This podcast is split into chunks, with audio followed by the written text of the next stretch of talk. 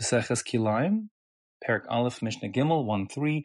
More pairs of vegetables that are not kilayim. They look a little different, but they're actually um, considered to be the same min, the same species from the Torah's perspective with respect to halachas of kilayim. So you have the halefes v'nafutz.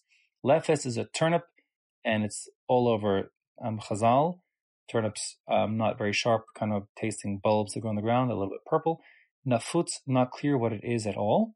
Um, they translate it as the radish. That's unlikely for a few reasons, um, not the least of which is that radish is called tznon throughout Chazal. So this then would be some kind of elongated radish. Uh, in any case, whatever it is, the nafutz and the lefes are not kilayim. Next, you have the kruv and the trovtor. According to ArtScroll, based on the Bartanura, the kruv is a kohlrabi. Um, Kohlrabi is basically uh, the top. It looks like a cabbage. It's from the exact same family as the broccoli, same species in fact, as broccoli, as cauliflower, as collard greens, etc. Um, they here went with kohlrabi. Kohlrabi has a kind of a green, almost looks like a green turnip, if you will, um, with the kind of lettuce head off the top. And the trovtor, they translate as garden cabbage.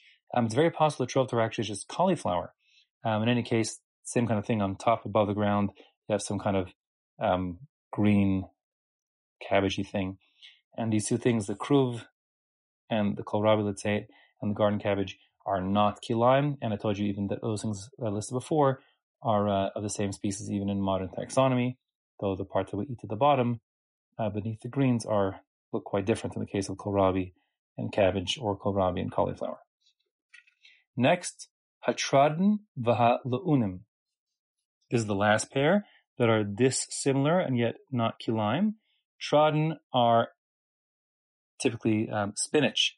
ArtScroll translated as spinach beets. I'm not sure exactly what a spinach beet is, um, but it's spinach or spinach beets. And leunim, um, ArtScroll translates it as a shrubby orache, whatever that is. Hopefully, I pronounce it correctly. In any case, those things look dissimilar, but in fact are not kilam zebazeh. Now, that was the list up to now. Now we have additions. Hosef Rabbi Kiva. Rabbi Kiva added um, three more pairs.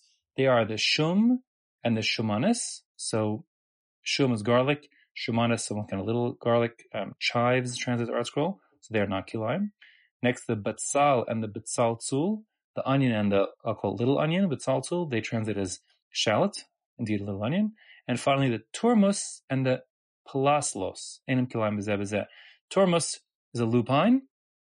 Uh, if you're in Israel, around the Beit Shemesh area, the Givat Turmusim, the hill of lupines, is a very popular place to visit. Um, come the the early spring or late winter, and uh, lupines are beautiful blue flowers that have little pods, and in the pods are these lupine um, beans. And Chazal seem to have eaten these lupine beans quite a bit. They required a great deal of cooking. Gemara says it needs to be cooked seven times, whatever that means. Um, so a lot of work goes into preparing these beans, but they're edible.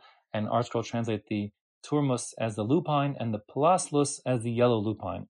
Um, those beans look quite similar. Um, I don't know how they taste, but the plants look fairly differently, um, although they're both lupine. So that's that. Rabbi Kiva had that extra list of three that are enim kilaim zebazeh.